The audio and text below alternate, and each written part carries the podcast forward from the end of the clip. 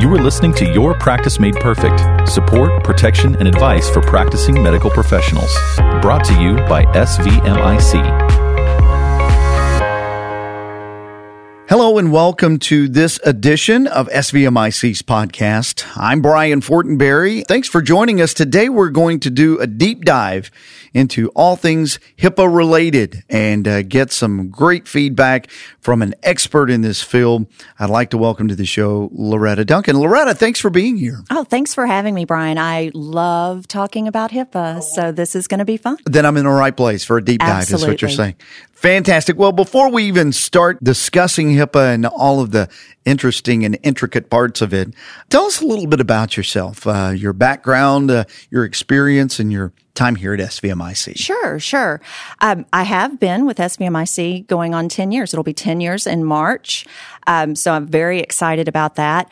I actually started my career with HIPAA in, in 2002 before the privacy rule went into effect. I Wow, okay. worked for the Arkansas Medical Society then as a practice management consultant, and that was my project. They just handed it to me and said, run with it. Truthfully, because no one else wanted it. I was about to say, was it your passion at that point or because it just kind of fell in your lap? It fell in my lap and quickly became my passion. Perfect. Oh, well, then you're the exact right person, obviously, to help us with this. Because I'll be honest with you, HIPAA can be kind of confusing. And there's these rules and there's these requirements and restrictions and certain things you have to do. And it can be a bear on your back sometimes. So let's start at the very beginning. HIPAA, what is it and why do we have it? Sure. Um, just a real simple, quick explanation of HIPAA is it is all about protecting the privacy and security of medical information, referred to as protected health information or PHI, which is what a lot of our practices are familiar hearing. But it has actually two rules. We have the HIPAA privacy rule, which is about how you use and disclose patient information. Okay. And then we have the security rule that is about how we protect electronic information. That's all the security rule is concerned with. Predominantly, we, what we're going to talk about today has to do with how we use and disclose protected health information because that seems to be where there is so much confusion. What can I disclose? What can't I disclose? What am I going Right. to get in trouble for disclosing? Those types of things. That is the line that everyone seems to be walking constantly. I truly believe that most healthcare providers truly want to do the right thing and their office staffs. Right. But it's what is the right thing that gets kind of tricky and how do I do it? We're probably going to get into a lot of these questions of can I do this? Can I not do this? Can I do this? And some of the things we'll hit today will be the bigger things that you're hearing most Right. often. But I think one of the things that I hear is about releasing these records. What does it require? Does it require a patient's signed authorization? This is probably the most confusing part of HIPAA, the one that I get the most questions about. I believe the problem with the disclosure of information from one treating provider to another is a level of fear on on the healthcare provider side is that well if we don't have something signed in writing you know is it a HIPAA violation and Right. the bottom line answer is HIPAA permits covered entities, so physician offices, to disclose information for treatment, payment, and healthcare operations purposes. So when we are talking about a patient that is being seen by Dr. Jones, and Dr. Jones' office calls Dr. Smith and says, We have Loretta Duncan here today in our office. Can you send us over her last clinic note? Right. there should be no requirement, or there is no requirement by HIPAA to have me sign an authorization stating that's okay. Okay. So there's no requirement. Now, No. some practices may do that anyway. There's just no requirement. Is that it? HIPAA is really the floor of protection. So you can be more stringent in your policies than, than HIPAA requires. Gotcha. And so what I have found, especially in larger organizations, hospitals, multi-specialty clinics, they may feel like, you know what, we need a policy that says this is what we're going to require before we, we release any information. And they do that as a protection because maybe they don't feel comfortable giving that discernment to the individual in medical records. Gotcha. But I still think there needs to be some flexibility because it can slow down patient care.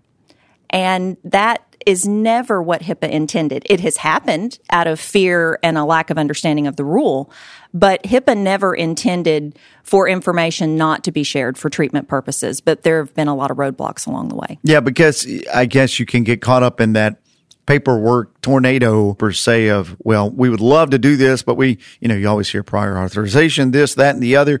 And then if it's, uh, well, we haven't had a signed document yet Right.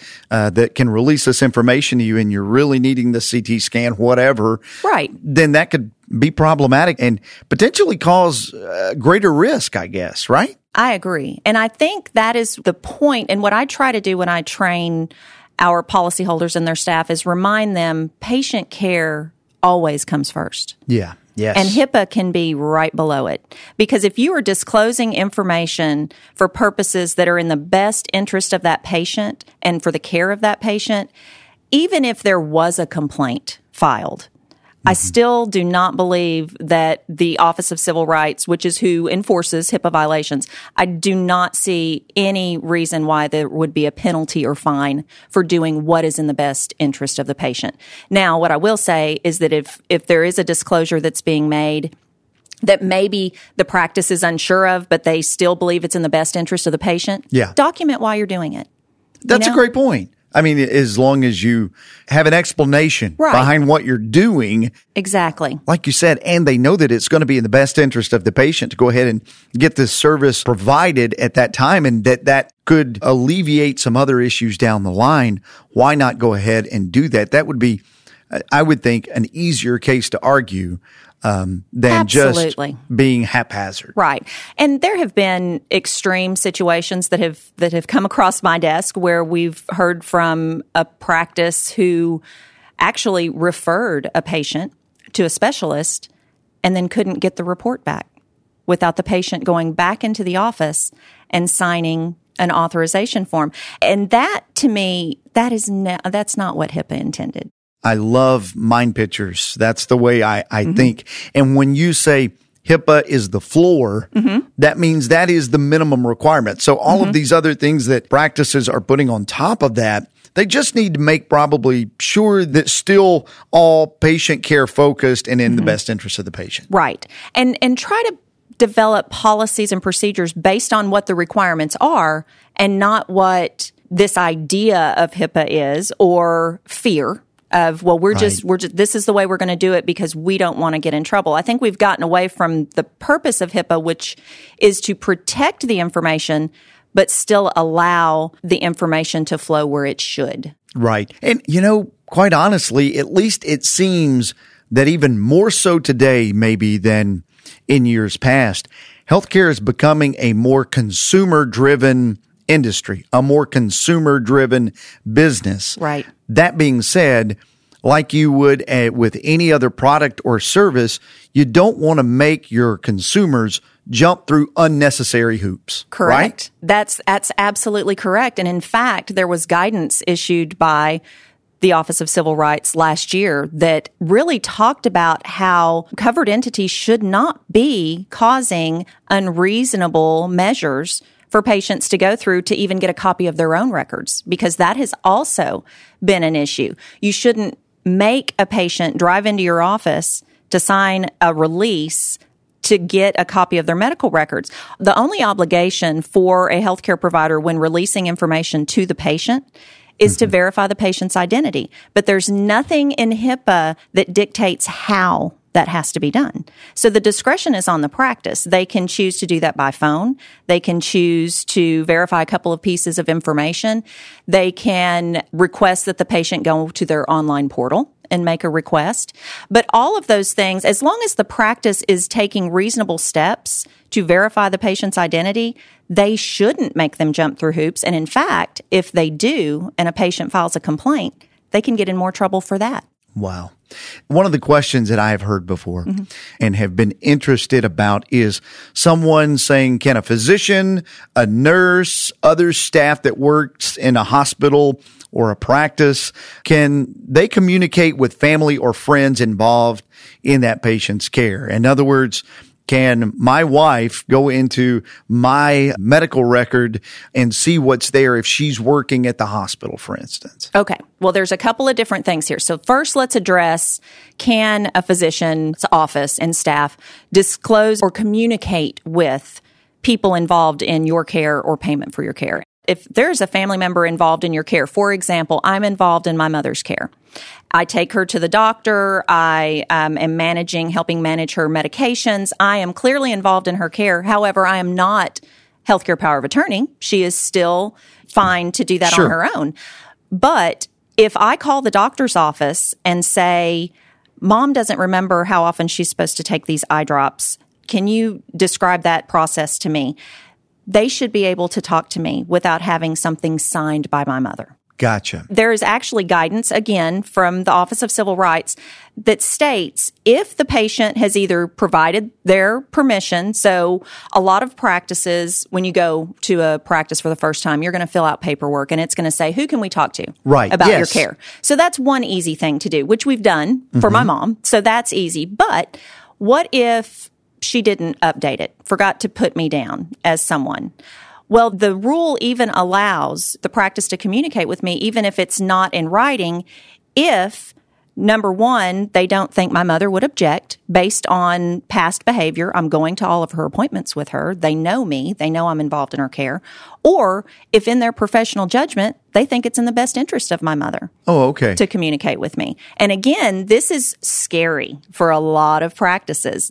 I have seen practices that have had patients, family members drop them off for an appointment and then they come to pick them back up and they won't tell them that they're there. They're afraid to Really? tell them that. I mean, they will go to the front desk and say, "Is is mom ready to go?" And they're like, "We don't know who your mother is. You can't. We can't tell you anything about that." Wow. and and see again that's a fear factor of HIPAA. They know that the individual dropped the patient off. Now, and I'm not saying that there shouldn't be protections in place, but I think a lot of this is common sense too. And Yeah. you just kind of got to think about the situation. And I guess anytime there's some ambiguity there and you're asking people to decipher an opinion based on facts that they see, it makes them a little more nervous. And I, and I get that. I mean, cause, because the first thing you think of is, if I tell them that this is their mother that is back here and then their mother didn't want to know that, then here I am going down. So Right. that's a, could be a slippery slope, I guess. Right. And what they could do in that situation is just go ask the Ask patient. her, right. Yeah. And it goes back to what you were saying about healthcare being consumer driven now. There's a bit of customer service to this as Yeah. well. Because if you are saying, no, I cannot talk to you about anything and, and just shut people down, that's a customer service aspect. So let's figure out what we can say and what, what we can't say. And a point that you brought up earlier about employees looking up family members. Let's talk about that. Please do, because I hear that question often. Yes, that that comes up um, quite a bit. And the number one thing I talk about when I do training is unless you have a work related reason to access patient information. Now I'm talking about physicians, staff, anyone who works in in healthcare. Unless you have a work related reason to use, access, disclose patient information, don't. So if I'm working at a practice and I know that my brother is coming in later on in the day, but my role at that practice has nothing to do with his visit, I don't have a right to just open up his record and take a look at what's been going on. Okay. And I will say there are some cases where family members are going to be seen at the clinics where employees work. And that employee may be listed on the patient's HIPAA form as someone that can be communicated with. Okay. But I still don't think it's a good idea for that employee to go straight into the record. I think there needs to be a process and it needs to be addressed at each practice. How are we going to handle this? Especially in pediatrics. Think about pediatrics and how many of the employees have children that are Yes. patients there. But is it a good idea for that employee to constantly be getting in and out of that record without having some check and balance in place? You can get into some pretty sticky issues. Certainly, if it is maybe a, a situation where the parents aren't together and you're looking in Oh, yes. children's records and those types of things, that could get legally really sticky. You know, you said something and that's a really good point that stuck with me is even if you have signed an authorization that says it's okay for that person to be notified about my health care Right. or my any condition to bypass going through them to ask to go straight to the record, that could be harder to explain. I think so. And in the world of electronic records that we have now, every click, every keystroke, everywhere you go in that record, there is a digital footprint. And so it can potentially raise red flags. There are some software systems that will run behind the scenes and flag any employee accessing employee, another employee's record, employee accessing family member, and those are automatic triggers. And then you're going to have to explain that to either the privacy officer, your office manager, the physician. So it's just best either you need to have a work related reason, which is fine. If you've got a work related reason, it's fine. Yes. If you don't, I believe you need to go through a proper policy for that practice. And, and something else I wanted to, to mention while we're talking about communicating with family members or friends involved in the patient's care, we've had a couple of questions recently about is it a HIPAA violation to allow another person to make a payment on a patient's account? I've heard that as well. And you go, okay, by them making a payment, do they now have some uh, authorization to be able to get that? Yeah. Right. Again, what I usually tell practices if somebody wants to give you money, take it. That's always a good a good rule of thumb in life, Yes, I think. Yes, Uh, if someone wants to give you money, take it. There is not a HIPAA violation there. Now, if somebody calls and says, you know, I would like to make a payment on my brother's account. Can you tell me the balance? Again, go back to the guidance that I just talked about. And, you know, the guidance says if, in your professional opinion, you believe the patient would not object to that disclosure, then it's permitted. I don't think anybody's going to object to their bill being paid. Now, they might. No. But Yeah. again, giving the balance, taking the payment, document, document, document. That's Yes. always a good idea. Document why you disclose the balance. Now, are you going to disclose the reason for the visit? No, you're not because that's more than what you need to disclose. But giving a balance in order to get a payment, that that's not a HIPAA violation. I'm glad to hear that because I've been asked that myself and Oh, I'm good. like, hmm, I don't know. now you know. now I Yes. do know. That's right. As we were talking, it made me think the big new thing now is these patient portals, Mm-hmm. patient portal, patient portal. And you can go and get a tremendous amount of information about yourself. Mm-hmm. Now, it is my opinion that if, for instance, I give my wife or I give my whoever access to my own patient portal and I'm giving them, you know, a, my password or something of Right. that nature, then that is not HIPAA related at all, correct? That is not on the practice. No. Now, the practice should, it, and in most systems, when you create your password or your login, it's going to advise you, you know, keep this information private. This Yes. has access to your protected health information. But what you do with it as a patient, just like patients who decide to post their entire medical record online, that's on the patient, not on the practice. So, Yeah. good question. Yeah, because I had heard of people before having a, a parent, Mm-hmm. an elderly parent, and they use their mom's or dad's patient portal to kind of keep up with stuff. Right. And and even said, I wonder if I'm this is a HIPAA violation. But it sounds like as long as they've given you that access to be able to input uh, username and password, you're good. You're good. Absolutely. HIPAA and HIPAA compliance issues, obviously a huge subject. So join us next time as we continue our discussion with Loretta Duncan regarding HIPAA compliance issues. Thank you for listening to this episode of Your Practice Made Perfect with your host, Brian Fortenberry. Listen to more episodes, subscribe to the podcast, and find show notes at svmic.com slash podcast. The contents of this podcast are intended for informational purposes only and do not constitute legal advice. Policyholders are urged to consult with their personal attorney for legal advice, as specific legal requirements may vary from state to state and change over time.